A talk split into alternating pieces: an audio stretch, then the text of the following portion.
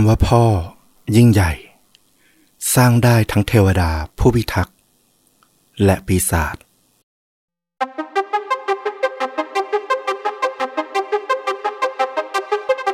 สวัสดีครับ สวัสดีครับ เรื่องจริงยิ่งกว่าหนังพอดแคสต์จากช่องชนดูดะอยู่กับต้อมครับ แล้วก็ฟลุกครับ กับเรื่องจริงสุดเข้มข้นจนถูกนำไปสร้างเป็นภาพยนตร์ วันนี้มากันครบ เช็คชื่อ 2 คนท้วนนะครับผม คุณฟลุกว่ายังไงบ้างวันนี้มาแนวไหนสไตล์ไหน ด้วยล็อตที่มันลงอะนะมันเป็นวันพ่อพอดีผมก็เลยไปหาเรื่องราวเกี่ยวกับคุณพ่อที่เราอ่านเราดูข้อมูลแล้ว เราก็ไปดูหนังด้วย เรารู้สึกว่าเออ คุณพ่อคนนี้น่าสนใจมาก แล้วมันมีระดับความรุนแรงที่ต้องระวังไหม หรือมันจะเป็นแนวอบอุ่นหัวใจๆต้องบอกว่าเป็นเรื่องราวที่เกี่ยวกับคดีละกัน แต่ว่าไม่มีความรุนแรงที่ต้องระวังขนาดนั้นนะนะเออ เราว่าทุกคนฟังได้ แล้วก็เป็นเรื่องราวที่น่าสนใจมากๆเกี่ยวกับคุณพ่อท่านหนึ่ง ตอนรับวันพ่อ ผมเชื่อว่าฟลุกต้องมีเรื่องราวบางอย่างที่ฟังแล้วได้ข้อคิด และน่าจะมีความซาบซึ้งซ่อนอยู่มั้ง อ่า อันนี้ผมเดานะ เพราะผมก็ยังไม่รู้จริง ๆ นะครับ แต่ขออนุญาตใช้เวลาตรงนี้เร็วๆ แจ้งสมาชิกช่องทุกท่าน สมาชิกช่องเรามีหลายร้อยคนมากๆ แต่เพิ่งมาร่วมสนุกกัน 70 กว่าท่านเท่านั้นเอง เพราะฉะนั้นสมาชิกช่องที่ฟังอยู่ตอนนี้นะครับ ไปค้นหาชนดูดะใน YouTube นะ แล้วก็ไปดูที่แถบ Community หรือชุมชน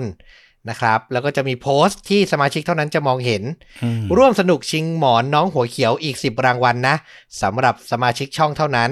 แค่ตอบแบบสอบถามสั้นๆ เท่านั้นเองก็ได้ลุ้นร่วมสนุกกันแล้ว หมดเขตวันเสาร์ที่ 10ธันวาคมนี้เท่านั้นนะ ประกาศรายชื่อผู้โชคดี วันที่ 11ธันวาวันอาทิตย์นะครับอืมเอาละมาฟลุกลุยกันดีกว่าก็ขอเปิดเรื่องด้วยเกร็ดความรู้ก่อนละกันนะว่า เออ รู้หรือเปล่าว่า วันพ่อมันมีจุดกำเนิด มาอย่างไร อันนี้เราไม่ได้พูดถึงวันพ่อแห่งชาติของไทยนะที่มันตรงกับวันที่ 5 ธันวาคมของทุกปี แต่กำลังพูดถึงวันพ่อที่ทางแถบอเมริกาเหนือใช้กันนะเนาะเป็นวันสากลของทางทวีปนั้นน่ะมีจุดกำเนิดที่ใกล้กับบ้านเรามากเหมือนกันนะ นั่นคือวันที่ 6 ธันวาคม แต่ว่ามันเกิดย้อนไปถึงปี 1907 เลยทีเดียว แล้วก็ไม่ใช่เรื่องราวที่ชวนใจฟูแต่อย่างใดเลยนะเเรื่องราวมันเกิดขึ้นที่เมืองเล็กๆ ในเวสต์เวอร์จิเนียที่เรียกว่าโมนองกานะเมืองนี้ขับเคลื่อนด้วยธุรกิจเหมืองถ่านหิน แล้วก็ผู้ชายส่วนใหญ่ของเมืองเนี่ยก็เป็นคนงานเหมืองแทบทั้งหมดเลย ในเช้าวันที่เกิดเรื่องเนี่ย6ธันวาคมเนี่ยมีพนักงานอยู่ในเหมืองประมาณ 367 คน ตามที่มีการบันทึกเข้างานนะนะ แต่ในสภาพความเป็นจริง ก็เป็นที่รู้กันว่าจริง ๆ แล้วเนี่ยสามีหรือคุณพ่อของครอบครัวเนี่ยก็จะชวนภรรยาหรือลูกเข้าไปทำงานในเมืองด้วยเช่นกัน จะทำให้ตัวเลขที่เป็นทางการจริงๆเนี่ยอาจจะพุ่งไปถึง 1,000 คนเลยทีเดียวที่อยู่ในเมือง แล้วในเช้าวันนั้นอยู่ๆก็มีเสียงระเบิดเกิดขึ้น ในเหมืองหมายเลข 6 แล้วก็ 8 เสียงดังสนั่นขนาดที่ว่าคนที่อยู่ในเมืองอะอยู่ห่างออกไป 30 กิโลเมตรเนี่ยยังได้ยินเลย โอ้โห คนงานในเหมืองหลายร้อยคนเนี่ยก็ถูกเพดานทางเดินเนี่ยถล่มลงมาทับ แล้วก็เสียชีวิตแทบจะทันทีนะ ส่วนที่รอดชีวิตมาได้บ้างเนี่ยก็ต้องเผชิญหน้ากับพวกฝุ่น พวกแก๊สพิษ ที่มันพัดอวนอยู่ในเหมืองนั้น เพราะว่าพัดลมดูดอากาศ ดูดฝุ่นในเหมืองเนี่ย มันเกิดหยุดทำงานไปก่อนหน้านั้นแล้วแล้วก็กว่าหน่วยดับเพลิงหน่วยกู้ภัยจะมาถึงเนี่ยก็เรียกได้ว่า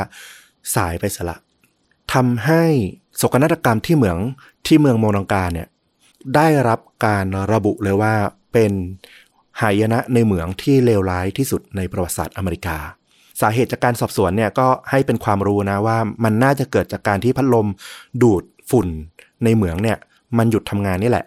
ทำให้มันเกิดการระเบิดของฝุ่นที่เรียกว่า dust explosion เนี่ยก็คือฝุ่นมันอัดแน่นอยู่ในพื้นที่แคบ แล้วพอมีการจุดประกายไฟที่มันติดไฟขึ้นมาเนี่ย มันก็ทำให้เกิดการระเบิดขึ้น เป็นสาเหตุของโศกนาฏกรรมหลาย ๆ ครั้งที่เกิดขึ้นในพวกเหมืองถ่านหิน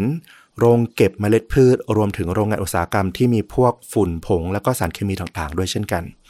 เหตุการณ์นี้ทำให้มีเด็กกว่า 1,000 คนนะต้องสูญเสียคุณพ่อ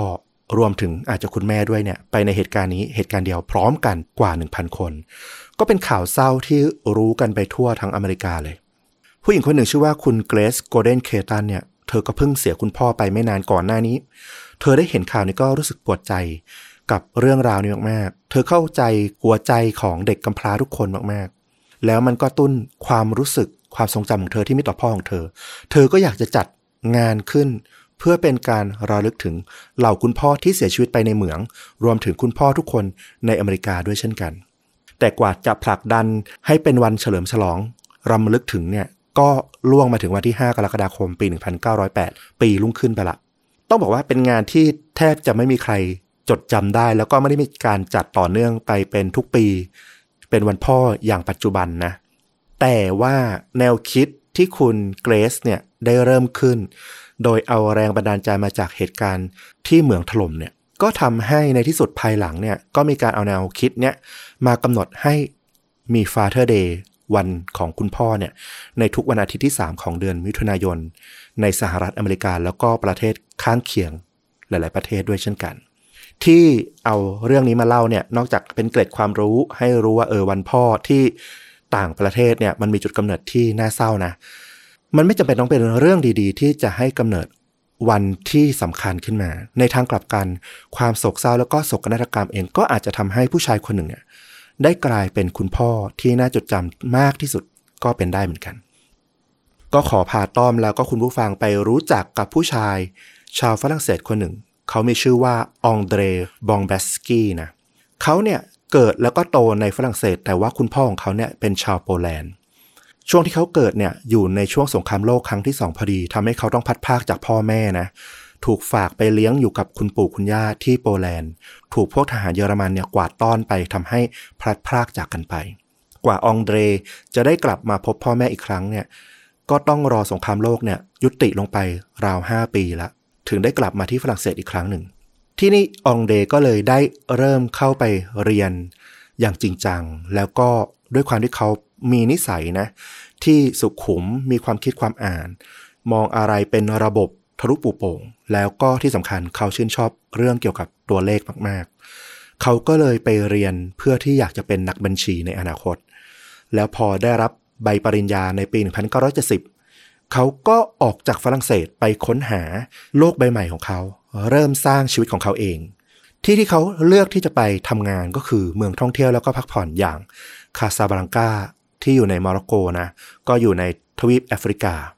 และที่เมืองแห่งนี้ก็เป็นเมืองแห่งโชคชะตาที่ทำให้องเดรเนี่ยได้พบกับหญิงสาวคนหนึ่ง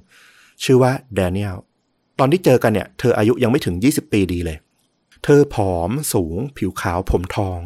และที่สำคัญมีรอยยิ้มที่สดใสจนจับตาจับใจองเดรมากๆ ทันทีที่เขาเจอเธอที่ร้านเครปแห่งหนึ่งในคาสบังกาเขาก็ตามจีบเธอทันที โดยความที่เขาก็เป็นนักบัญชีมีอาชีพที่มั่นคง หน้าตาดีเรียบร้อยแล้วก็สุภาพหนึ่งปีให้หลังจากนั้นเขาก็ได้จูงมือแดเนียลเข้าประตูวิวาด้วยกัน ต่อจากนั้นอีกหนึ่งปีครึ่งถัดมา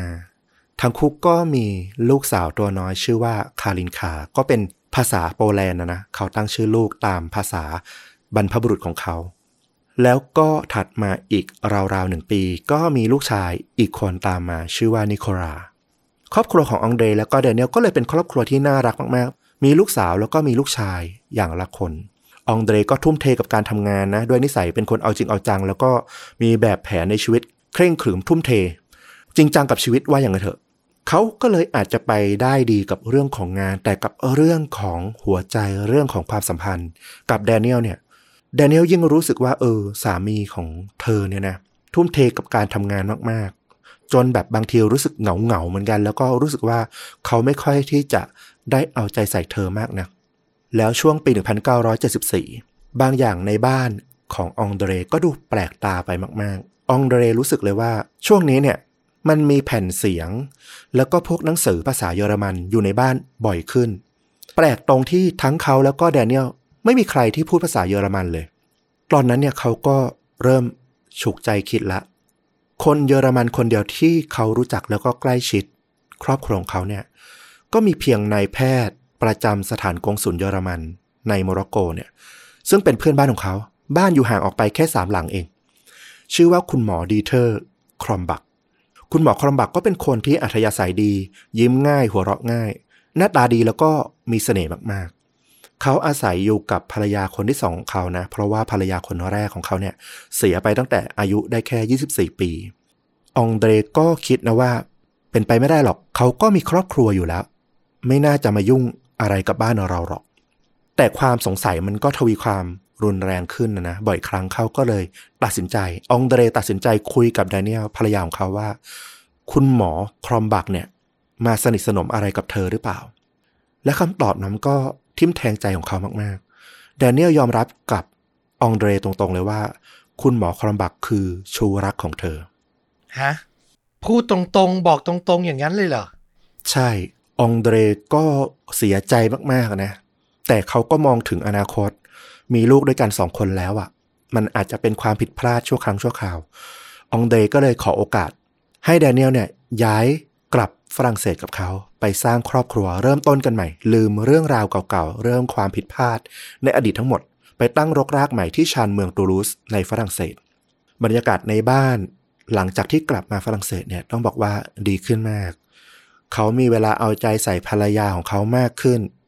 ไม่อยากให้รู้สึกเหงารู้สึกว้าเว อย่างที่เคยเป็นอีกแล้วแสดงว่าเรื่องที่มันเกิดขึ้นระหว่างภรรยาเขากับคุณหมอชาวเยอรมันเนี่ย เขาก็มองว่าส่วนหนึ่งก็เป็นความผิดของเขาเองด้วยใช่ไหมถูกต้อง เพราะว่าเขาเป็นคนจริงจังกับการทำงานมาก ๆ ก็เลยรู้สึกว่าโอเค ขอเริ่มต้นกันใหม่ละกัน ลืมทุกอย่างในอดีต พอมาอยู่ที่ฝรั่งเศสได้ประมาณหนึ่งปีแดเนียลก็สามารถหางานทำได้ แต่ว่างานของเธอเนี่ยดันเป็นงานที่ต้องไปทำงานที่เมืองนิส ซึ่งอยู่ห่างออกไปราว 6 ชั่วโมงนะ ต้องเดินทางขับรถไปเนี่ยหชั่วโมง ดังนั้นในวันธรรมดาเนี่ย แดเนียลก็เลยต้องขอไปอยู่หอพักที่นิส แล้วก็จะกลับบ้านในวันสุดสัปดาห์แทน องเดรที่เป็นคุณพ่อเนี่ยก็เลยใช้เวลาในวันธรรมดาเนี่ยอยู่กับลูกสาวแล้วก็ลูกชาย ดูแลคารินคาแล้วก็นิโคลาเนี่ยอย่างดีที่สุดทดแทนในช่วงที่แดเนียลเนี่ยคุณแม่ของพวกเขาเนี่ยไม่อยู่บ้าน แต่แล้วนิสัยของนักบัญชีที่ละเอียดรอบคอบเนี่ยขององเดรเนี่ยก็ทำให้เขารู้สึกถึงความผิดปกติบางอย่างในงานของภรรยาของเขา องเดรตัดสินใจว่า เออ ขอลองไปเยี่ยมดูที่ทำงานของแดเนียลสักหน่อยดีกว่า ว่าเธอทำงานเป็นยังไงบ้าง เขาก็ไม่ได้บอกภรรยานะแต่แอบตามเธอไป น่าแปลกที่แดเนียลไม่ได้ขึ้นรถ เดินทางไปที่นิส แต่เธอกลับเข้าย่านกลางเมืองตูลูสแทน ที่นั่นเธอเดินเข้าไปที่อพาร์ตเมนต์แห่งหนึ่ง แล้วความจริงทุกอย่างก็ปรากฏขึ้นมา มันคือที่พักของคุณหมอครอมบักที่ตอนนี้เนี่ย เลิกรากับภรรยา คนที่สองไปเรียบร้อยแล้วย้ายจากคาซาบังกามาอยู่ที่ตูลูสตามแดเนียลมาอีก และพวกเขาก็ยังแอบติดต่อแล้วก็สารสัมพันธ์รักกันอยู่เหมือนเดิม มันเป็นความเจ็บปวดมากๆสำหรับองเดนะ ตอนนี้เขารู้ความจริงละเขากลับมาที่บ้าน พอเจอกับแดเนียลเขาก็ถามกับแดเนียลตรงๆอีกครั้งว่า มันเกิดอะไรขึ้น และคำตอบคราวนี้มันก็ยิ่งเย็นชากว่ารอบที่แล้วอีก แดเนียลบอกกับองเดรว่า ตอนนี้เนี่ยเธอตัดสินใจได้เด็ดขาดแล้วว่า เธอจะออกจากบ้านนี้และจะไปอยู่กับคุณหมอครอมบักที่เยอรมนี ทิ้งสามีทิ้งลูกไม่สนใจ ขอไปอยู่กับชู้รัก พอเคยให้โอกาสมาแล้ว แล้วเธอก็ยังตัดสินใจแบบเดิม องเดรก็เลยตัดสินใจ ยื่นฟ้องหย่าภรรยา เหตุผลสำคัญก็คือ เพื่อให้เขาเนี่ยได้สิทธิ์ในการ เลี้ยงดูดูแล ลูกสาวแล้วก็ลูกชายอย่างคารินคาแล้วก็นิโคลา ไว้ที่ฝรั่งเศสเหมือนเดิม ซึ่งศาลพิจารณาแล้วนะว่า เออ ตัวองเดรก็ไม่ได้ทำความผิดอะไร แล้วแดเนียลเองก็เป็นฝ่ายที่นอกใจไปมีชู้ ก็เลยอนุญาตตามที่องเดรเนี่ยร้องขอองเดรก็ตั้งใจใช้ชีวิตแบบคุณพ่อเลี้ยงเดี่ยว จะดูแลลูกสาวลูกชาย ให้ดีไม่ตกบกพร่องแม้ว่าพวกเขาจะไม่มีแม่แล้วก็ตาม ส่วนทางด้านคุณแม่อย่างแดเนียลเอง พอเธอเป็นอิสระไม่มีภาระผูกพัน เธอก็แต่งงานใหม่กับคุณหมอครอมบักอย่างรวดเร็วเลย ในปี 1977 แล้วก็ไปอยู่ร่วมกับลูกชายลูกสาวที่เป็นลูกติดของคุณหมอครอมบักเนี่ยอีกสองคน ที่เมืองลินเดาในเยอรมนี ในความเป็นจริงแล้วองเดรก็ไม่ได้คิดที่จะต้องไปเกี่ยวพันหรือติดต่อกับแดเนียลแล้วก็ครอบครัวใหม่ของเธออีกเลยนะแต่ว่าด้วยภาระทางการเงินที่เขาเองเนี่ย ต้องดูแลลูกทั้งสองคน เขาก็ตัดสินใจว่า ถ้าอยู่ที่ฝรั่งเศสต่อไปเนี่ยไอ้เงินจากการเป็นนักบัญชีในฝรั่งเศสเนี่ยน่าจะไม่พอใช้ละจำเป็นต้องย้ายกลับไปที่โมร็อกโก เพราะว่าจะได้เงินเดือนที่สูงขึ้น แต่ว่าการตัดสินใจของเขาในปี 1980 เนี่ย มันกลายเป็นการตัดสินใจที่ผิดพลาดอย่างมากเลย เพราะว่าพอแดเนียลอดีตภรรยาของเขาเนี่ย แล้วก็คุณแม่ของคารินคาแล้วก็นิโคลาเนี่ย รู้เรื่องเข้า ก็ฟ้องศาลทันที ขอทวงสิทธิ์การเลี้ยงดูคืน เพราะว่าองเดรไม่สามารถเลี้ยงดูลูกๆ ให้ดีพร้อมสมบูรณ์จำเป็นจะต้องย้ายถิ่นฐาน กระทบต่อการใช้ชีวิตและการปรับตัวของเด็กๆศาลก็พิจารณานะ ว่า เออ ก็มีเหตุผลฟังขึ้นองเดรตอนนี้สถานะการเงินไม่พร้อมที่จะดูแลลูกจริง ๆ ก็อนุญาตให้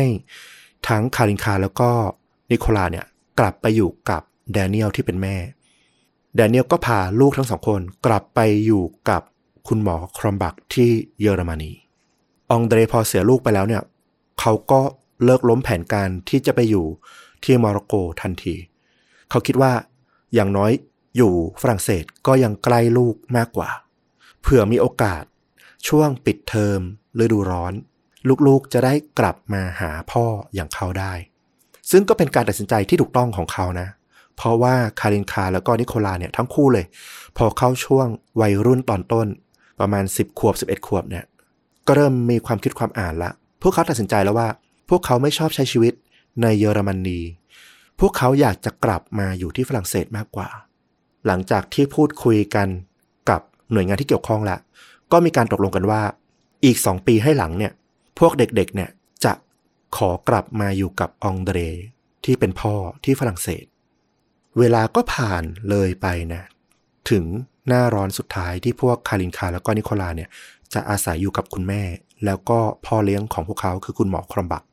ตอนนี้เนี่ยคารินคาอายุได้ 14 ปีละ ส่วนนิโคลาก็อายุ 11 ปี พวกเขาเนี่ยได้ไปท่องเที่ยวทำกิจกรรมในช่วงฤดูร้อนเป็นการส่งท้าย ที่เมืองลินดาวเนี่ยเป็นเมืองติดทะเลสาบ ที่สวยงามมากๆ มีกิจกรรมทางน้ำหลายอย่าง ซึ่งคารินคาเนี่ยชอบเล่นสกีน้ำมาก มันก็เป็นหน้าร้อนที่เด็กๆเนี่ยมีความสุขมากส่งท้ายละ เพราะหลังจากนี้จะกลับไปอยู่กับคุณพ่อ องเดรก็รอนับถอยหลังวันที่ลูกสาวและลูกชายจะได้กลับมาใช้ชีวิตร่วมกับเขา แต่วันเสาร์ที่ 10 กรกฎาคมปี 1982 องเดก็ได้รับโทรศัพท์จากภรรยาเก่าอย่างแดเนียลโทรมา จับใจความได้แค่ว่า คารินคาลูกสาวคนโตของเขาเสียชีวิตแล้วเมื่อเช้านี้ เอาหัวใจคนเป็นพ่ออย่างองเดรก็แหลกสลายเลย คารินคาเป็นลูกสาวที่เขารักมากๆ รอยยิ้มของเธอทำให้เขายังมีความหวังในชีวิตอยู่ ตอนนี้เขาอยากรู้ที่สุดก็คือเกิดอะไรขึ้นกับลูกสาวแสนสวยของเขา ตามคำบอกเล่าที่เขาได้ยินมาจากแดเนียลอดีตภรรยาของเขาก็คือ ในช่วงเย็นวันที่ 9 กรกฎาคมเนี่ยคารินคาไปเล่นสกีน้ำแล้วก็กลับมาที่บ้าน เธอบ่นว่ารู้สึกอ่อนเพลียเหนื่อยล้ามากๆ อยากจะนอน เธอก็ทานข้าวตอนเย็น แล้วก็จะขึ้นนอน คุณหมอครอมบักบอกว่า เดี๋ยวเขาจะฉีดยาโคบอลเฟอร์เรซิตให้ ตัวยานี้เนี่ยจริงๆ เป็นตัวยาที่ใช้รักษาโรคโลหิตจาง แต่ผลข้างเคียงของยาตัวนี้เนี่ยมันจะทำให้คารินคาเนี่ยมีผิวสีแทนสวยตามที่เธอต้องการ เขาก็ฉีดยานี้ให้กับคนรู้จักหลาย ๆ คนนะ เพื่อนสนิทครอบครัวเป็นประจำอยู่ละ มันไม่มีอันตรายอะไร เขาบอก คืนนั้นคารินคาก็ฉีดยาแล้วก็ขึ้นไปพักที่ห้อง เธอก็อ่านหนังสือทำนู่นทำนี่ไม่ยอมนอน จนคุณหมอครอมบักเนี่ย มองว่านี่มันเที่ยงคืนละ ต้องนอนได้ละ ก็ไปที่ห้องเธอแล้วก็เตือนให้เธอปิดไฟนอน นั่นคือครั้งสุดท้ายที่มีคนเห็นเธอตอนที่ยังมีชีวิตอยู่ เช้าวันรุ่งขึ้น คุณหมอครอมบักเนี่ย ก็มาหาคารินคาที่ห้อง เพราะว่าคุณแม่อย่างแดเนียลเนี่ยก็ยังไม่ตื่นนอน แต่ตอนที่เขามาถึงเนี่ยเขาเห็นคารินคาเนี่ย นอนแน่นิ่ง ตัวแข็ง ตัวซีดไปหมดแล้ว ด้วยความที่เป็นหมออยู่แล้วเนาะเขาก็พยายามฉีดยาอีกหลายขนาดเพื่อกระตุ้นให้คารินคาเนี่ยฟื้นขึ้นมา แต่ก็ไม่เป็นผล ในที่สุด เขาก็โทรตามรถฉุกเฉิน แล้วก็รับคารินคาไป แต่แน่นอนว่าเธอเสียชีวิตไปก่อนหน้านั้นนะนานมากแล้ว เดี๋ยวก่อนนะ ขอทำความเข้าใจอีกที คุณหมอพ่อเลี้ยงเนี่ย เขาฉีดยาเข็มแรกอะ่ะ เพราะอะไรนะ อยากให้ผิวสวยหรือเพราะอาการอ่อนเพลีย เขาบอกว่าตัวยาชื่อโคบอลเฟอร์เรซิตเนี่ยมีผลข้างเคียงที่จะทำให้คารินคาเนี่ยได้มีผิวสีแทน เป็นสีที่ฝรั่งก็ชอบอะเนาะ ตากแดดนิดๆดูมีสุขภาพดี คารินคาที่เป็นวัยรุ่นก็เลยยินยอมให้ฉีรู้สึกว่าเออ เธอก็อยากจะดูดีดูสวยเหมือนกัน ไม่ได้เกี่ยวกับความอ่อนเพลีย เพียงแต่ว่าจุดที่น่าสงสัยก็คือ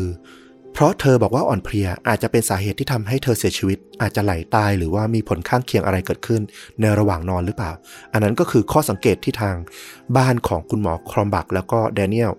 ให้กับทางคุณองเดรนะ อืม การชนสูตรพลิกศพก็เกิดขึ้นในเยอรมนีหลังจากที่คารินคาเนี่ยเสียชีวิตไปได้ 2 วัน ผลการตรวจร่างกายของคารินคาเนี่ยไม่พบความผิดปกติ แพทย์ที่ทำการชนสูตรสองคนเนี่ยไม่สามารถระบุสาเหตุการเสียชีวิตได้ แต่ก็คาดเดาเอาจากอาหารที่พบในกระเพาะ แล้วมันไปอุดตันที่ทางเดินหายใจแล้วก็ปอดว่า ระหว่างนอนอาจจะเกิดอาการสำลัก แล้วก็ทำให้หยุดหายใจไป นอกจากนี้บริเวณ แขนแล้วก็ลำตัวของคารินคาเนี่ยยังพบรอยเข็มฉีดยาเนี่ยจำนวนมาก แต่มันก็สอดคล้องกับที่คุณหมอครอมบักเนี่ยให้การเอาไว้ว่า เออเขาพยายามฉีดเพื่อปลุกให้คารินคาเนี่ยฟื้นขึ้นมา มันก็เลยไม่มีจุดที่น่าติดใจอะไร ทางอายการดูเอกสารชันสูตรพลิกศพ ก็เลยระบุไปว่า เป็นการเสียชีวิตตามธรรมชาติ อองเรก็ได้แต่ทำใจนะ ได้รับทราบยังไม่ได้พบกับลูกสาวยังไม่ได้เจอใคร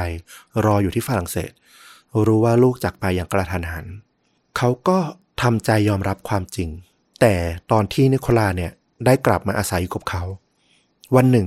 นิโคลาเนี่ยได้พูดบางอย่างที่ทำให้เขารู้สึกแปลกใจ นิโคลาที่เป็นน้องชายเนี่ยบอกว่า วันนั้นน่ะก่อนที่พี่จะเสียชีวิตที่บอกว่า พี่สาวเหนื่อย เพลียมากอยากนอนเนี่ย เขาก็อยู่กับพี่สาวตรงนั้น นิโคลายืนยันว่าพี่สาวไม่ได้บ่นเลยว่าเหนื่อยหรือเพลียในเย็นวันนั้น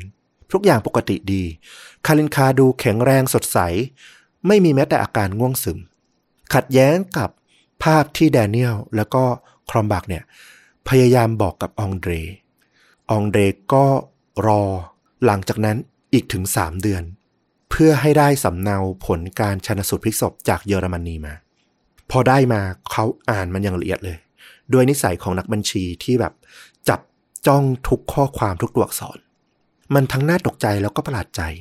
แพทย์ที่ชนสูตรเนี่ยมีเขียนเอาไว้ชัดเจนว่า มีร่องรอยฉีกขาดบริเวณอวัยวะเพศของคารินคา พร้อมทั้งพบสารสีขาว ไม่ทราบว่าคืออะไร มีการนำสารดังกล่าวเนี่ยไปตรวจสอบต่อไป แต่หลังจากนั้นก็ไม่มีบันทึกที่ระบุว่า ตรวจแล้วได้ผลว่ายังไงหรืออะไร แพทย์ก็ลงความเห็นในใบชันสูตรแบบช่วยๆมากๆ องเดอ่านแล้วก็ยิ่งโกรธเป็นฟืนเป็นไฟ ตอนที่เขาเห็นว่าในบันทึกเนี่ยมีการอ้างถึงชื่อคุณหมอครอมบัก ว่าอยู่ในห้องชนสูตรพลิกศพ ลูกสาวเขาด้วย หลายต่อหลายครั้งสำหรับองเดอะคุณหมอครอมบักคือคนที่มาพรากภรรยาของเขาไปจากมืออยู่แล้ว มีอคติมีความไม่พอใจอยู่ส่วนตัวอยู่แล้วแล้วนี่เนี่ย ตอนที่คารินคาเสียชีวิตอะทุกเหตุการณ์ที่เล่ามา คุณหมอคอมบักอะแทบจะอยู่กับคารินคาในทุกจังหวะเลย เขาดูน่าสงสัยที่สุดแล้วสำหรับองเดร แล้วทางการเยอรมนี ปล่อยให้คุณหมอคนนี้เข้าไปยุ่มย่าม ไปให้ความเห็นในห้องชนสุดพลิกศพได้ยังไง องเดรมั่นใจมากว่า มันต้องมีการจงใจร่วมมือปกปิด ข้อมูลอะไรบางอย่างแน่นอน เพราะว่าคุณหมอคอมบักเนี่ยก็เป็นอดีตแพทย์ประจำกงสุลก็ต้องเรียกว่ามีความสำคัญมีชื่อเสียง เป็นที่รู้จักเป็นคนดังคนหนึ่ง และที่เมืองลินดาวเองที่คุณหมอทำงานอยู่ เขาก็เป็นคุณหมอที่ทุกคนเนี่ยให้ความนับถือมากๆ แต่สำหรับองเดคุณความดีของคอมบักจะเรื่องใดก็ไม่เกี่ยวกับลูกสาวของเขา เขาต้องการหาความจริงให้ได้ว่ามันเกิดอะไรขึ้นกันแน่ทำไม มันดูผิดแปลกหลาย ๆ จุด องเดรก็เอาผลการชันสูตรเนี่ยไปปรึกษากับผู้เชี่ยวชาญ พวกหมอพวกแพทย์ในฝรั่งเศสนะ หมอแต่ละคนเนี่ยก็ให้ความเห็นในมุมมองของแพทย์ บอกว่าไม่รู้แหละว่าความจริงมันเกิดอะไรขึ้นอาจจะมีบริบทที่เกี่ยวข้องรอบ ๆ นั้นมากกว่านี้ก็ได้ แต่เอาตามเอกสาร แล้วก็คำให้การของคุณหมอครอมบัก พวกเขายอมรับว่ารู้สึกประหลาดใจกับการกระทำของคุณหมอ ครอมบักไม่น้อย 1. เมื่อคุณหมอครอมบักพบร่างของคารินคาตัวแข็งทื่อนะมันคือสัญญาณที่แน่ชัดว่าคารินคาเนี่ยเสียชีวิตไปได้สักพักแล้ว การที่คุณหมอคอมบักยังระดมฉีดยาหลายขนาดใส่ร่างของคารินคาเข้าไปอีกเนี่ย ในความเป็นจริงมันไม่ได้ช่วยอะไรเลยนำซ้ำสมมุติถ้าคารินคายังมีชีวิตอยู่ แล้วเจอยาหลายขนาดแบบนั้นน่ะ ยิ่งจะส่งผลเสีย ให้เสียชีวิตง่ายขึ้นอีกด้วยซ้ำ 2. โคบอลเฟอริซิสเป็นตัวยาที่ใช้รักษาโรคโลหิตจางสำหรับคนไข้ที่ทานยาตามปกติแล้วไม่ได้ผล และมันจะเป็นตัวเลือกสุดท้ายในการรักษาสำหรับหมอเสมอ เหตุผลก็คือโคบอลเฟอริซิสเป็นยาที่มีผลข้างเคียงหลายอย่าง อาทิเช่น คลื่นไส้อาเจียน เวียนหัวจนถึงหมดสติได้ คำให้การของคุณหมอคอลัมบักเอง ก็มีการเปลี่ยนไปเปลี่ยนมา ตอนแรกบอกว่า ฉีดให้คารินคาเพราะอยากให้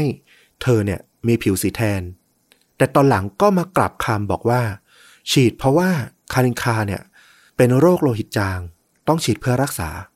แต่พอไปค้นดูประวัติคนไข้ของคารินคา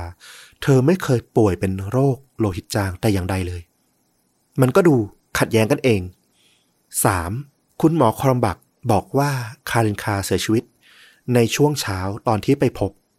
แล้วก็พบเห็นครั้งสุดท้ายที่ยังมีชีวิตยังตอบได้คุยได้ปกติเนี่ยคือราวๆเที่ยงคืน แต่ผลการชนะสูตร พบอาหารในกระเพาะเนี่ยที่ยังไม่ย่อยจำนวนมาก นั่นเท่ากับว่า คารินคาน่าจะเสียชีวิตไปไม่นาน หลังจากที่ทานอาหารเย็นไปแล้ว ไม่ใช่ช่วงเช้าอย่างที่ถูกอ้าง หรือดีไม่ดีเที่ยงคืนนั้นนะก็อาจจะเป็นไปไม่ได้ด้วยซ้ำดังนั้นลำดับเวลาที่คุณหมอครอมบักให้การนะมันจึงน่าจะมีปัญหาด้วยเช่นกัน ถามว่าแล้วคุณแม่อย่างแดเนียลให้ความเห็นยังไงเกี่ยวกับเรื่องนี้ เธอนอนตั้งแต่หัวค่ำแล้วเธอไม่รู้ว่าเกิดอะไรขึ้นบ้าง แต่เธอเชื่อว่าคุณหมอคอมบักสามีในปัจจุบันของเธอเนี่ย เป็นผู้บริสุทธิ์ สิ่งที่เขาอธิบายเนี่ย มันฟังขึ้นทุกอย่าง มันเป็นไปตามนั้น เธอเข้าข้างคุณหมอคอมบักร้อยเปอร์เซ็นต์แต่องเดรที่เป็นพ่อ ยิ่งได้คำยืนยันจากหมอผู้เชี่ยวชาญว่าการกระทำของคุณหมอครอมบักดูผิดเพี้ยนจากแนวทางทางการแพทย์ที่ควรทำหลายอย่าง เขาก็ยิ่งมั่นใจ เขาทำหนังสือขอไปทางการเยอรมันนะ ให้เปิดคดีขึ้นสอบสวนอีกครั้งหนึ่ง แต่อายการของฝั่งเยอรมนีเนี่ย ก็ทำหนังสือตอบกลับมา หาองเรว่า การชันสูตรพลิกศพในฝั่งของเยอรมนีเนี่ย มันจบลงแล้วและก็สรุปแล้วว่า ไม่มีอะไรให้สงสัยได้ว่าเป็นการฆาตกรรม ก็หยุดที่ตรงนั้น องเดรก็ไม่ยอมแพ้นะ เขาจ้างทนายความในเยอรมันเลย เพื่อฟ้องขอเปิดคดีอีกรอบหนึ่ง ทนายคนนี้ก็เก่ง พยายามไล่บี้หน่วยงานของทางเยอรมนี จนในที่สุดก็ต้องยอมเปิดคดี ของคารินคาเนี่ยขึ้นมาสอบสวนอีกครั้ง ในช่วงต้นปี 1983 ครั้งนี้องเดพยายามเอาข้อสงสัยทั้งหลายที่เขาไปตรวจสอบมาเนี่ย ยื่นไปด้วย บอกว่าลองไปจี้ดู ครอมบักต้องหลุดอะไรออกมาแน่นอน แต่ว่าก็ไม่ถึงขั้นนั้น สุดท้ายแพทย์ที่ทำการชนสูตรอีกรอบนะ รอบที่สอง ดูร่างของคารินคาแล้วก็ให้ข้อคิดเห็นว่า ไอแนวความคิดของแพทย์ฝั่งฝรั่งเศสเนี่ย เป็นไปไม่ได้หรอก มันอาจจะมีเรื่องของศักดิ์ศรีของความเป็นแพทย์คนละประเทศ เป็นเจ้าหน้าที่คนละประเทศอยู่ด้วยนะ ก็อาจจะแบบ เอ้ย ว่าอะไรมาเราก็ไม่สนใจเราไม่ฟังหรอก เขาก็สรุปเอาแบบเดิมว่า คารินคาเสียชีวิตตามธรรมชาติ แต่ว่ากระบวนการในชั้นศาลอย่างน้อยก็มีความคืบหน้า คือมีการบันทึกว่าคุณหมอครอมบักอยู่ในห้องชนสูตร รอบก่อนนั้นจริง แต่ทางทนายของคุณหมอคอมบักก็แก้ต่างให้ว่า เขาเนี่ยเข้าไปเพื่อยืนยันชี้ร่างของคารินคาเท่านั้น ไม่ได้อยู่ตลอด แล้วก็ไม่ได้ให้ความเห็นเป็นการชี้นำแพทย์ที่ชนสูตรแต่อย่างใด ถึงเขาจะเป็นคุณหมอที่มีชื่อเสียงแล้วก็เป็นที่นับหน้าถือตาก็ตาม อีกอย่างที่ถูกบันทึกในการสอบสวนครั้งนี้ก็คือ ศาลยอมรับในข้อสังเกตของทางฝั่งองเดรที่ระบุมาในเรื่องของพฤติกรรม รวมถึงลำดับเวลาที่คุณหมอครอมบักเนี่ยให้การเอาไว้ว่าไม่สอดคล้องกับเหตุผลทางการแพทย์ แต่แน่นอนว่าเมื่ออายการยืนยันตามผลชนสูตรรอบที่สองว่า เสียชีวิตตามธรรมชาติก็ไม่ยื่นฟ้อง ไม่ถึงชั้นศาลที่จะต้องตัดสิน ก็จบลงไปอีกครั้งหนึ่งองเดคุณพ่อเนี่ย ผิดหวังกับการรื้อคดีครั้งนี้มาก เขาคิดว่าจะเป็นศาลประเทศไหนมันก็ต้องมีความยุติธรรม แต่ตอนนี้เขารู้แล้วว่าทางการเยอรมนีเข้าข้างครอมบัก จะด้วยความที่เขาเป็นคุณหมอที่มีภาพลักษณ์ดี มีชื่อเสียงที่ดี หรือจะเพราะว่ามันเป็นประเด็นขัดแย้ง คนฝรั่งเศสอย่างองเดรไปฟ้องคนเยอรมัน อย่างคุณหมอครอมบักถึงในประเทศตัวเอง ก็ไม่รู้ แต่สำหรับองเดรก็คือ เขารู้สึกแล้วว่า การต่อสู้ในศาลเยอรมันมันมีแต่แพ้ เขาต้องการลงสู้ในเวทีที่เขาสามารถสู้ได้มากกว่านี้ เดือนกันยายนปี 1983 องเดรตัดสินใจซื้อตั๋วเครื่องบิน เดินทางจากตูลูสไปยังเมืองลินเดาที่เยอรมนี เมืองนี้เนี่ยเป็นเมืองท่องเที่ยวแล้วก็ช่วงเวลานั้นนะเป็นเทศกาลเบียร์มีผู้คนจากทั่วสารทิศมาร่วมงานหลายหมื่นคน องเดรหอบใบปลิว เกือบ5,000ใบ มาจากฝรั่งเศส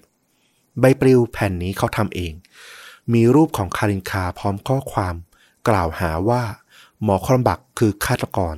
ที่แอบแฝงอยู่ในเมืองลินเดา เขาต้องการฟ้องให้ชาวเมืองลินเดา ทุกคนรู้ว่า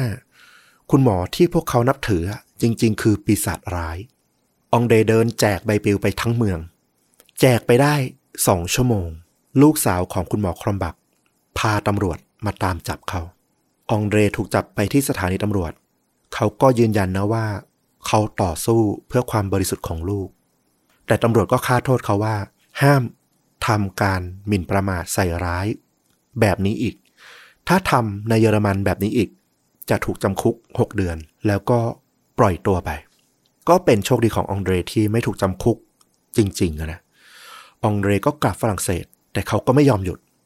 จะจับเขาได้ก็ต่อเมื่อเขาอยู่ในเยอรมนีใช่ไหม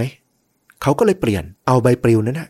ส่งไปรษณีย์จากฝรั่งเศสไปยังชาวเมืองลินดาวแทน เป็นการต่อสู้ของคุณพ่อคนหนึ่งที่ไม่ยอมแพ้จริงๆ ปี 1985 หลังการเสียชีวิตไปได้ 3 ปีละองเดรก็ยังต่อสู้เพื่อหาความยุติธรรมให้กับลูกสาวของตัวเองนะ เขาตัดสินใจว่ามันต้องใช้กระบวนการยุติธรรมเท่านั้นแหละ มันถึงจะเอาผิดได้จริงๆ แต่รอบนี้เขาเปลี่ยนมาฟ้องร้องคุณหมอคอมบักด้วยศาลในประเทศฝรั่งเศสแทน ศาลก็รับฟ้องนะ อนุญาตให้ขุดร่างของคารินคาที่ถูกฝังไปแล้วเนี่ย ขึ้นมาชนะสูตรใหม่ แต่น่าเสียดายมาก ตรงนี้เนี่ยข้อมูลไม่ชัดเจน แต่สิ่งที่แพทย์ผู้ชนสูตร พบแล้วก็ตกใจมากก็คือ ร่างกายของคารินคาเนี่ยอวัยวะต่างๆ อยู่ครบ มีเพียง อวัยวะเพศเท่านั้นที่หายไปอย่างเป็นปริศนาฮะหายไปจากร่างในหลุมศพอย่างเงี้ยเหรอ ถูกต้อง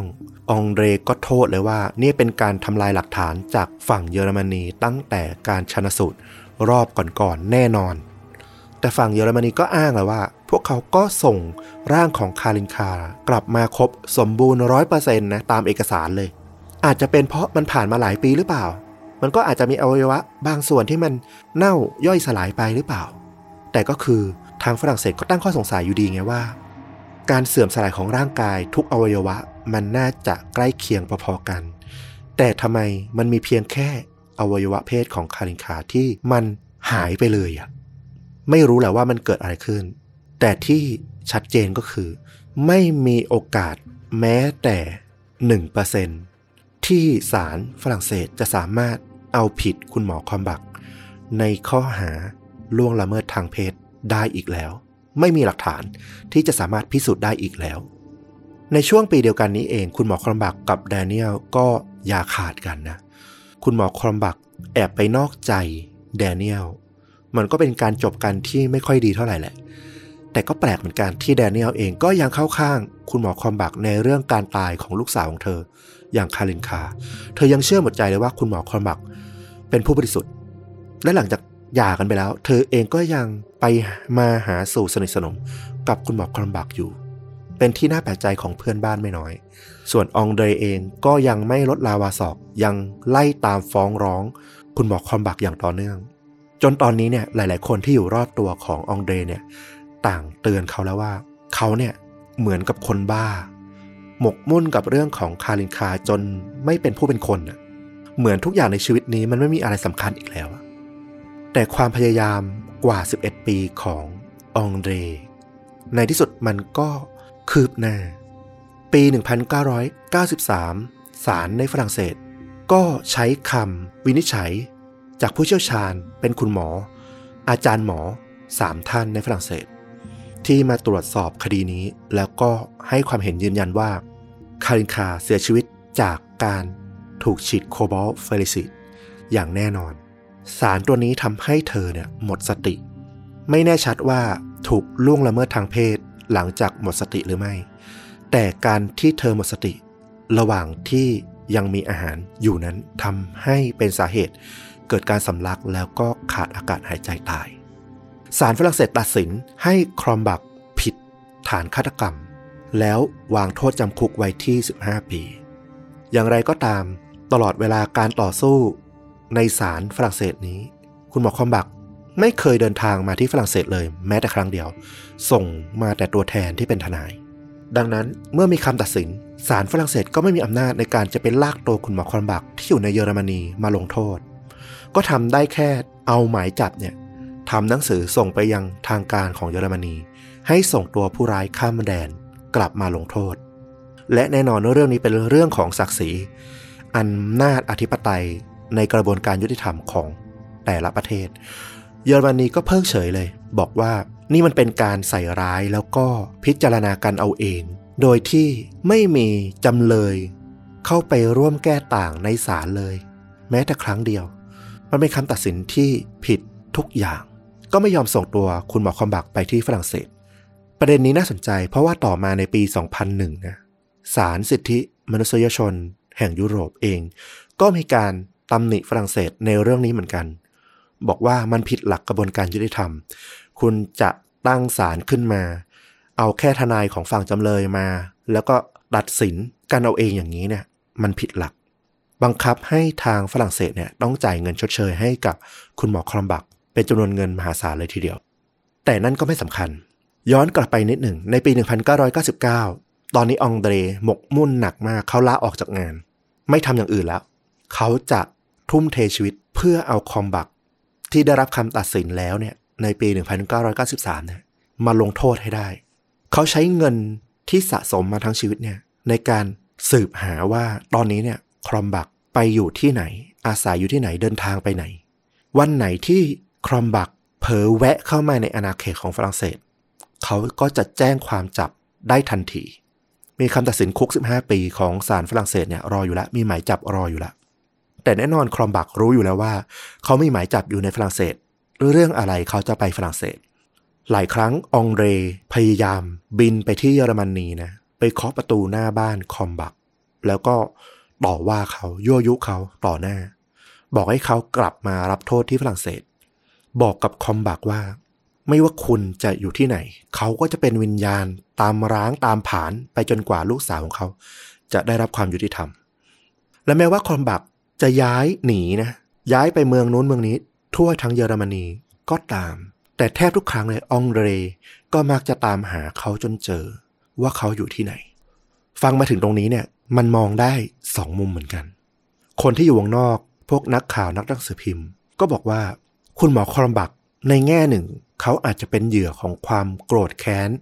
จนหน้ามืดขององเดรก็ได้ คือโดนคุณหมอคอมบักเนี่ยแย่งภรรยาไป แล้วยังมาเกี่ยวข้องกับการเสียชีวิตของลูกสาว ที่มันดูผิดปกติในสายตาของเขาแล้วเนี่ย ความแค้นอันเนี้ยมันทำให้เขาเนี่ยตั้งทฤษฎีสมคบคิด ที่โยงใยคุณหมอคอมบักเนี่ยเข้ามาร่วมผิดในเหตุการณ์การตายของคารินคามากจนเกินไปหรือเปล่า มองในแง่หนึ่งคอมบัก ก็อาจจะไม่ได้ผิดขนาดนั้นหรือเปล่า แต่อีกด้านหนึ่งก็มีคนมองว่า ไอ้ทฤษฎีสมคบคิดที่องเดรเขียนขึ้นมา หาหลักฐานสนับสนุนมากมาย กองเป็นภูเขาเนี่ย มันก็มีหลายจุดที่มันดูน่าสงสัยจริง ๆ ก่อนที่จะไปถึงว่า บทสรุปเป็นยังไงเราอยากให้รู้ไว้ก่อนเลยว่า คุณหมอครอมบักไม่ใช่ คนที่ดี อย่างที่ชาวเมืองลินดาวคิด ในปี 1997 คุณหมอครอมบักถูกจับ มีคนไข้วัย 16 ปีคนหนึ่ง ฟ้องแจ้งตำรวจจับเขา ในข้อหาที่เขาล่วงละเมิดทางเพศเธอในคลินิกของเขาเอง จริงๆ มีหญิงสาวอีกไม่น้อยเลย ที่เคยแจ้งตำรวจในประเด็นนี้ว่าเคยถูกคุณหมอคอมบักเนี่ยล่วงละเมิดทางเพศ ส่วนใหญ่เป็นคนไข้เด็กๆ อายุ 13 14 15 แต่คดีเหล่านั้นเนี่ย มันหาหลักฐานยืนยันไม่ได้เลย บางคนก็บอกว่า ถูกพาไปเที่ยว แล้วก็ถูกจับถูกล้วงตอนที่ปิดไฟนอนกลางคืน แต่คุณหมอคอมบักก็ทำเป็นเหมือนไม่มีอะไรเกิดขึ้น เหมือนไม่ใช่เขา เธอก็ไม่มั่นใจ แล้วก็ไม่สามารถเอาผิดได้ มีผู้ตกเป็นเหยื่อแบบเนี้ยหลายต่อหลายคนมาก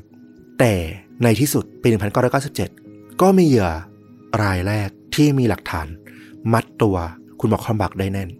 แล้วเขาก็ถูกจับ แต่เรื่องที่มันน่าหดหูใจก็คือ ในยุคนั้นน่ะสิทธิ์และเสียงของพวกผู้หญิงในสังคมมันไม่ได้เสียงดังเท่าทุกวันนี้ คุณหมอคอมบักถูกถอนใบอนุญาตทำการรักษา และถูกคาดโทษไว้ที่สองปี แต่ว่าเขาไม่เคยต้องติดคุกศาลให้ความเห็นว่า เขามีคุณงานความดีมีชื่อเสียง มีภาพลักษณ์ที่ดี เคยทำความดีมามาก นี่เป็นความผิดครั้งแรกของเขาเท่านั้น ให้ละเว้นโทษเป็นเพียงทันบน ผู้หญิงในเมืองลินดาวหลายต่อหลายคน ลุกฮือเลย ล่ารายชื่อมาได้กว่า 2,000 รายชื่อ เรียกร้องให้เอาผิด ให้จำคุกคุณหมอครอมบักถึงจะเป็นเหตุการณ์เดียวคดีเดียวก็เหอะ แต่ถ้าเขาทำจริง ทั้งจริยธรรมทางการแพทย์ที่เขาทำต่อคนไข้ แถมยังเป็นเด็กที่ยังไม่บรรลุนิติภาวะอีก ไม่มี แง่ไหนเลยที่จะให้อภัยคุณหมอคนนี้ได้ แต่สุดท้ายคุณหมอคอมบักก็ลอยนวลไป ก็เริ่มมีข่าวลือเสียหายหายของคอมบักออกมาเหมือนกัน บางคนก็ลือไปว่า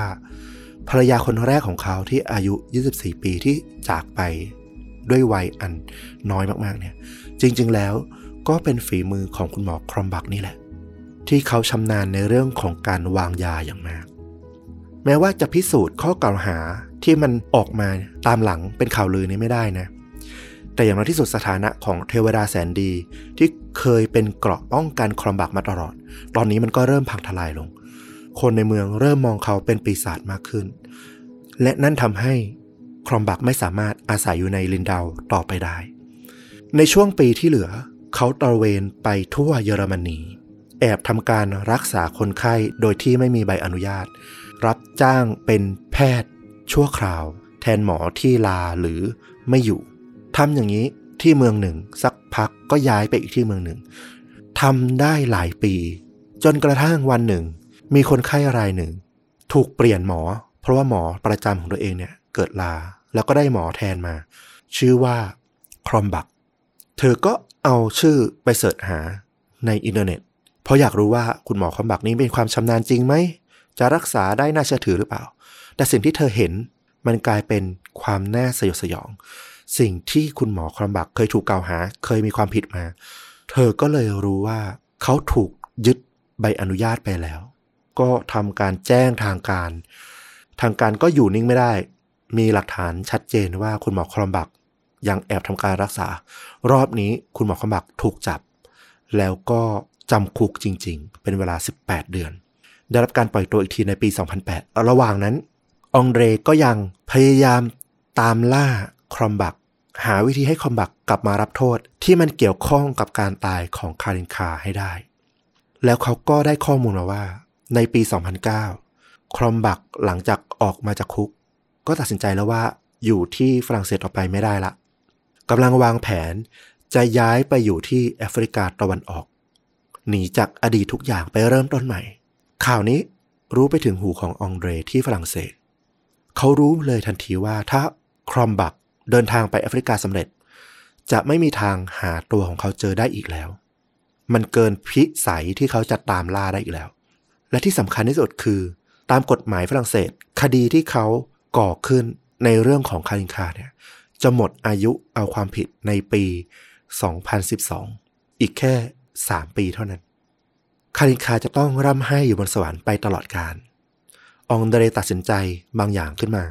มันเป็นสิ่งที่เขาอาจจะเคยคิดขึ้นมาหลายครั้งแล้วก็ได้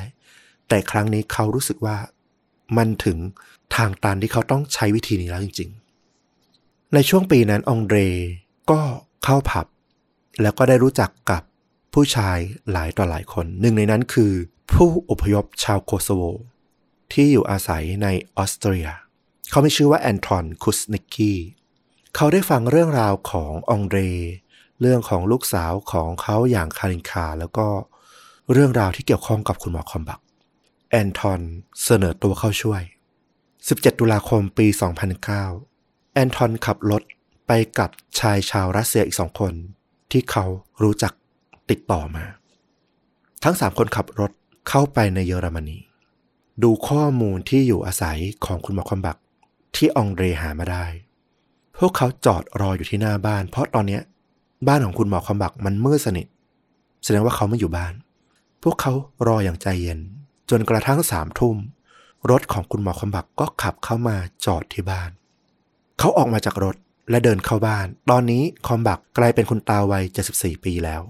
แอนทอนกับพวกอีกสองคน เดินไปเคาะประตูบ้าน ใช่คุณคอมบักหรือเปล่าครับ คอมบักเปิดประตู แล้วก็บอกว่า มีธุระอะไรกับผมหรือเปล่า ทันทีทันใด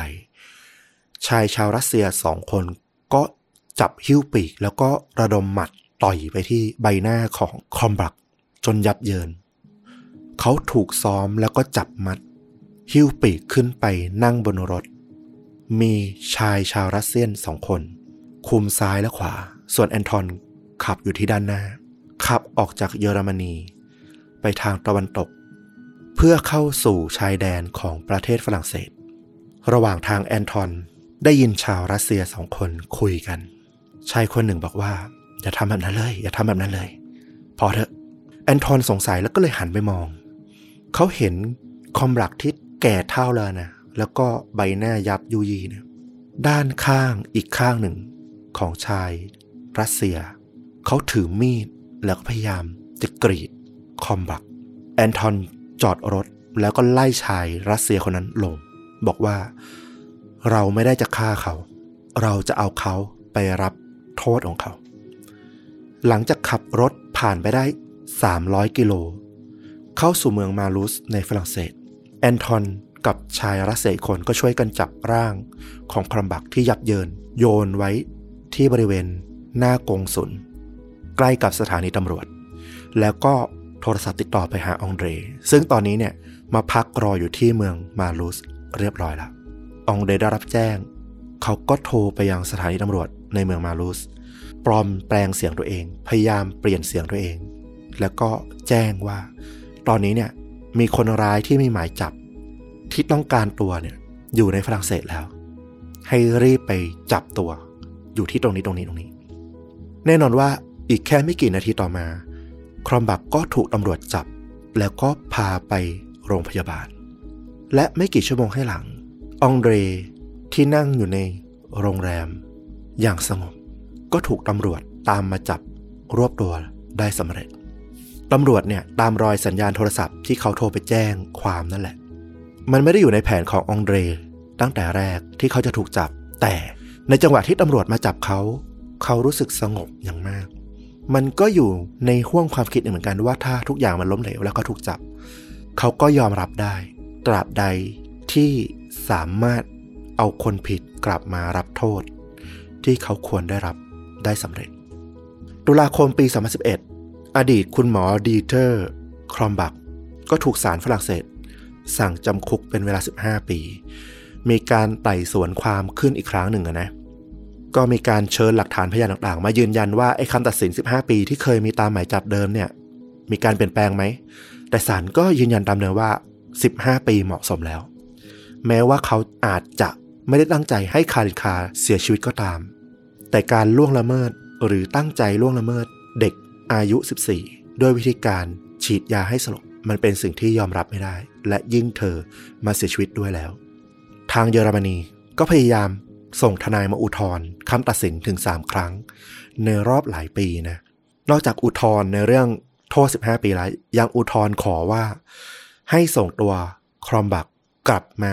รับโทษในเยอรมนีได้ไหม แต่แน่นอนว่ารอบนี้ฝรั่งเศสก็เอาคืน ฝรั่งเศสก็ตีตกคำอุทธรณ์ทุกครั้งลง สุดท้ายในปี 2020 ครอมบักก็ได้รับการปล่อยตัวนะ แม้ว่าจะยังไม่ครบ 15 ปีดีก็ตาม ด้วยเหตุผลว่าตอนนี้เนี่ยเขาอายุ 85 ปีละ สุขภาพแย่ลงมาก ไม่สามารถที่จะจำคุกอยู่ในเรือนจำได้อีกต่อไป เขาถูกย้ายมาอยู่บ้านพักคนชราที่เยอรมนี แล้วหลังจากนั้นไม่กี่เดือนเขาก็เสียชีวิตลง ทางด้านคุณพ่ออย่างองเดร เขาก็ถูกทางเยอรมนีเนี่ยทำหนังสือมาขอส่งตัวนะ ส่งผู้ร้ายข้ามแดน ให้องเดรกลับไปรับโทษในเรื่องของการบงการลักพาตัวแล้วก็ทำร้ายร่างกายคุณหมอครอมบักเนี่ยแต่แน่นอนฝรั่งเศสก็เอาคืนเยอรมนีอีกรอบหนึ่งศาลในเมืองตูลูสก็บอกว่า คดีนี้ตัดสินจบได้ที่ฝรั่งเศส ไม่ต้องส่งตัวไปที่เยอรมนี และการพิจารณาคดีขององเดรก็ได้ข้อสรุปว่าเขาผิดในข้อหาลักพาตัว บงการให้เกิดความบาดเจ็บ ถึงแม้ว่าเขาจะปฏิเสธว่าเขาเพียงขอให้แอนทอนกับพวกเนี่ยลักพาตัวเข้ามาที่ฝรั่งเศสไม่ได้ตั้งใจให้บาดเจ็บหรือมากกว่านั้นอย่างใดแต่อย่างใด วันที่มารับฟังคำตัดสิน องเดรเดินเข้าศาลพร้อมกับกล้องนักข่าวหลายตัวที่จับจ้องมา ผู้คนที่อยู่ตลอดทางเดินเข้าศาลของเขา ต่างลุกขึ้นแล้วก็ตบมือกับเขา เรื่องราวของคุณพ่อที่สละเวลากว่า 30 ปี แลกชีวิตเพื่อเอาคนร้ายที่ทำให้ลูกสาวของเขาเสียชีวิตมาลงโทษ เป็นเรื่องราวที่มันสะใจคนฝรั่งเศสมากๆศาลตัดสินให้องเดรรับโทษจำคุกหนึ่งปี และแอนทอนที่ลงมือลักพาตัวก็ได้รับโทษจำคุกหนึ่งปีเช่นกัน องเดรน้อมรับคำตัดสินด้วยความยินดี ในที่สุดเขาก็จะได้หยุดพักจากความแค้น ยาวนาน หลายสิบปีนี้เสียที และสำหรับบทสรุปที่ผู้ฟังทั้งหลายน่าจะสนใจอีกหนึ่งเรื่องก็คือ ในระหว่างการพิจารณาตัดสิน คุณหมอครอมบักที่ฝรั่งเศส มีข้อมูลที่ตอกหน้าใส่แดเนียลอย่างจังเข้ามา แดเนียลถูกเชิญเข้ามาเป็นพยาน เธอยังเข้าข้างคุณหมอคอมบัก แต่แล้วเธอก็ได้รับรู้ความจริงว่า ตลอดเวลาที่เธอแต่งงานอยู่กับคุณหมอคอมบัก เขาวางยาให้เธอนอนหลับ แล้วก็นอกใจ พาเหยื่อมาล่วงละเมิดทางเพศในบ้านของเขาเอง ต่อหน้าแดเนียลที่หลับอยู่ ติดต่อกันหลายต่อหลายครั้ง แดเนียลได้รู้ความจริงแล้วก็พูดอะไรไม่ออก ตอนนี้ เธอเริ่มเชื่อแล้วว่า ในคืนที่ลูกสาวของเธอคารินคาเสียชีวิต เธอก็อาจจะถูกวางยาให้หลับอยู่ด้วยเช่นกัน ก็เป็นจุดจบและเรื่องราวของคุณพ่อคนหนึ่งที่เรารู้สึกว่า เขาได้เสียสละเวลาทั้งชีวิตของเขา เพื่อลูกสาวของเขาได้อย่างดีที่สุดละ มีบทสัมภาษณ์อันหนึ่งที่เราว่าน่าสนใจมาก ผู้สัมภาษณ์ถามคุณองเดรว่า ถ้ามีคุณพ่อคนหนึ่งที่เสีย ลูกสาวหรือลูกชายไป ด้วยฆาตกรหรืออาชญากรสักคนหนึ่ง คุณมีอะไรอยากจะบอกคุณพ่อคนนั้นบ้าง คุณองเดรบอกว่า ผมจะบอกกับเขาว่า มันจะต้องใช้เวลาในการล้างแค้นนานถึง 39 ปี อย่าทำเลย เสียเวลาชีวิตของคุณเปล่าๆ อย่ามีความแค้นนั่นเลย ผมเคยผ่านมาแล้ว มันไม่คุ้มหรอก มันทั้งลำบากทั้งท้อแต่สำหรับเขา ถึงจะรู้ในวันนี้ว่ามันไม่คุ้มหรอก แต่อย่างน้อยที่สุดเขาก็รู้สึกว่าเขาได้ทำอะไรบางอย่างให้กับลูกสาวของเขาได้สำเร็จเสียทีโอ้โห เป็นคำให้สัมภาษณ์ที่ตรงใจเรามาก เรื่องนี้เราว่าคนเป็นพ่อฟังแล้วจะเข้าใจมาก ๆ เลยว่าสิ่งที่เขาทำไปอะ ทุ่มเททั้งชีวิตทำไปอะ มันทำไปเพื่ออะไรอะ คือมันเป็นการกระทำที่มีจุดมุ่งหมายนะ แม้เขาจะบอกว่ามันเป็นการกระทำที่ไม่คุ้มหรอก การแลกชีวิตอะแต่จริงๆอะถ้าคนเป็นพ่อเขาจะเข้าใจ เราเชื่อว่าจะเข้าใจว่าสิ่งที่ทำไปอะทำเพื่ออะไร ส่วนของผมผมก็รู้สึกว่าสิ่งที่เขากระทำอะมันก็ต้องยอมรับนะว่ามันเป็นสีเทาอะอืมคือไอการกระทำการจ้างคนไปลักพาตัวข้ามประเทศมา มันก็ยังเป็นเครื่องหมายคำถามสำหรับผมนะว่ามันสมควรแล้วแล้วมันควรจะทำจริงหรือเปล่า อันนี้คือในมุมมองของผมนะ คือเหมือนเราต้องยอมเป็นปีศาจไปด้วยอะ่ะ เพื่อให้เรื่องนี้มันจบอะ่ะอืมเออ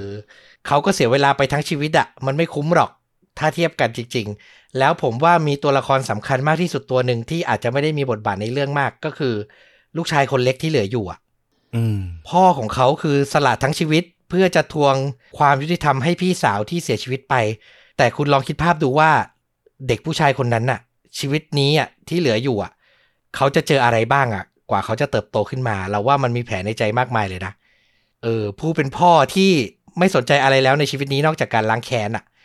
เขาจะต้องเติบโตมาด้วยความทุกข์ยากขนาดไหนอะเออผมก็อยากรู้นะ ในแง่มุมนี้อะคือผมรู้สึกว่าคุณฟลุกเล่าจบเรื่องเนี้ยคนน่าจะอิน และน่าจะรู้สึกว่าเออไอคนทำผิดมันได้รับกรรมสะสม แต่ผมอยากจะชี้ให้เห็นในอีกมุมหนึ่งเหมือนกันนะว่าเขาก็แลกกับอะไรบางอย่างมาที่มันน่าเจ็บปวดกับคนรอบข้าง กับลูกชายกับคนที่ยังมีชีวิตอยู่รอบตัวเขาเหมือนกันนะเออ มมันไม่ใช่ happy ending ซะทีเดียวในความรู้สึกผม อย่างนี้ดีกว่า ต้อมพูดได้แทนใจเรามาก เรารู้สึกอย่างนั้นจริงๆ ตลอดเวลาที่เราอ่านเรื่องนี้ แล้วก็เล่าเรื่องนี้ด้วยนะ เรารู้สึกเหมือนต้อมเลยคือ มันมีตัวละครตัวหนึ่งที่มันเศร้ามากๆ ถูกลืมเลือนไปในเรื่องราวนี้ก็คือ น้องนิโคลา ลูกชายคนเล็กนั่นแหละ ที่น่าสงสารมากๆอืมแล้วสำหรับภาพยนตร์ล่ะ ต้องบอกว่า เรื่องนี้มันก็เป็นเรื่องที่แบบโอ้โหก็ค่อนข้างดังนะ มีประเด็นคอน FLICT ระหว่างประเทศด้วย ก็เป็นหนังฝรั่งเศสเยอรมนีนะทำร่วมกันเมื่อปี 2016 ชื่อว่าคารินคาภาษาอังกฤษจะใช้ชื่อว่า In the Name of My Daughter แล้วก็เอาใกล้ตัวขึ้นมานิดหนึ่ง Netflix ปี 2022 ปีนี้เองมีสารคดีชื่อเรื่องว่า My Daughter's Killer ซึ่งก็ไป ดูในแง่มุมของทางฝั่งคุณองเดรเป็นหลักนะ เพราะว่าผู้ผลิตสารคดีเรื่องนี้เป็นชาวฝรั่งเศส ก็ไปได้เห็นแง่มุมแล้วว่าคุณพ่อคนนี้ต้องเสียสละอะไรบ้างในชีวิต ข้อมูลส่วนใหญ่ที่เรามาเล่าในวันนี้ก็ส่วนหนึ่งมาจากสารคดีเรื่องนี้ด้วยนั่นแหละนะเออแล้วก็สำหรับใครที่ไม่ได้โปรดปานหนังสารคดีหรือว่าไปตามหาดูหนังคารินคาอาจจะยากสักหน่อย เราก็แนะนำให้ไปดูเรื่องเทคเคนนะ เพราะว่าตลอดเวลาที่เราเล่าเรื่องนี้เราสึกถึงคำพูดของเลียมนิสันตลอดเวลาเลยว่า เออ ไม่รู้ว่าแกเป็นใคร แต่ถ้าแกทำลูกสาวฉัน ฉันจะตามหาแก ฉันจะเจอแกแล้วก็ฉันจะฆ่าแก โอ้โห I will find you and I will kill you นะ โอ้โห ประโยคนี้อมตะมาก ง่าย ๆ แต่ขนลุกเลย สนุกจริง ๆ เรื่อง Taken เนี่ยดูกี่ครั้งก็ไม่เบื่อนะครับ แม้ภาคต่อๆมาผมจะไม่ค่อยแนะนำก็ตามนะ มันก็ drop ไปตามธรรมชาติก็ drop นะครับ drop ผมอืมอ่าแต่สนุกอะภาคแรกเนี่ยยังไงก็ต้องเป็นหนังแอคชั่นที่ทุกคนต้องควรดูอะมันกดดันแล้วมันก็ครบรสอะเออดราม่าก็ถึงนะครับอ่าแล้วผมจะบอกว่าถ้าไปหารูปของคุณแอนทอนที่ลักพาตัว คุณหมอครอมบักเนี่ย ดูนะ บางบางมุมเนี่ยจะบอกว่าหน้าเหมือน Liam Neeson มาก จนแบบเรารู้สึกเลยว่า เออสองเรื่องนี้มันเกี่ยวข้องอะไรกันหรือเปล่านะ อยู่ในทีทีเดียว น่าสนใจนะครับ ก็ไปลองหารับชมกันดูได้ เดี๋ยวตัวอย่างภาพยนตร์ทั้งหมดที่พูดถึงเนี่ยก็จะแปะไว้ที่ top comment ใต้คลิปใน YouTube เหมือนเดิมนะครับ เอาล่ะ และนี่ก็คือเรื่องจริงยิ่งกว่าหนังใน episode ต้อนรับวันพ่อประจำปีนี้ โอ้โห ครบรสนะ ถ้าใครชื่นชอบ ก็ฝากสนับสนุนชนดูดะด้วยการกดปุ่ม thanks แถวแถวๆปุ่ม subscribe ปุ่มกดไลค์คลิปใน YouTube นี่แหละนะ ส่งรายได้ให้ต้อมกับฟลุกโดยตรงได้เช่นเดิม หรือจะสมัครสมาชิกช่อง ได้รับฟังตอนพิเศษเดือนละ 1 ตอน แล้วก็สนับสนุนเราเป็นรายเดือนก็ได้นะครับสำหรับตอนพิเศษเดือนพฤศจิกายนอดใจรออีกนิดนึงช้าที่ผมเองนะครับผม ผมยังหาเวลาลงตัวในการอัดไม่ได้ เดี๋ยวจะรีบปล่อยมา เอาละแล้วกลับมาพบต้อมกับฟุกได้ใหม่ในต้นสัปดาห์หน้า วันนี้ลาไปเพียงเท่านี้ สวัสดีครับ สวัสดีครับ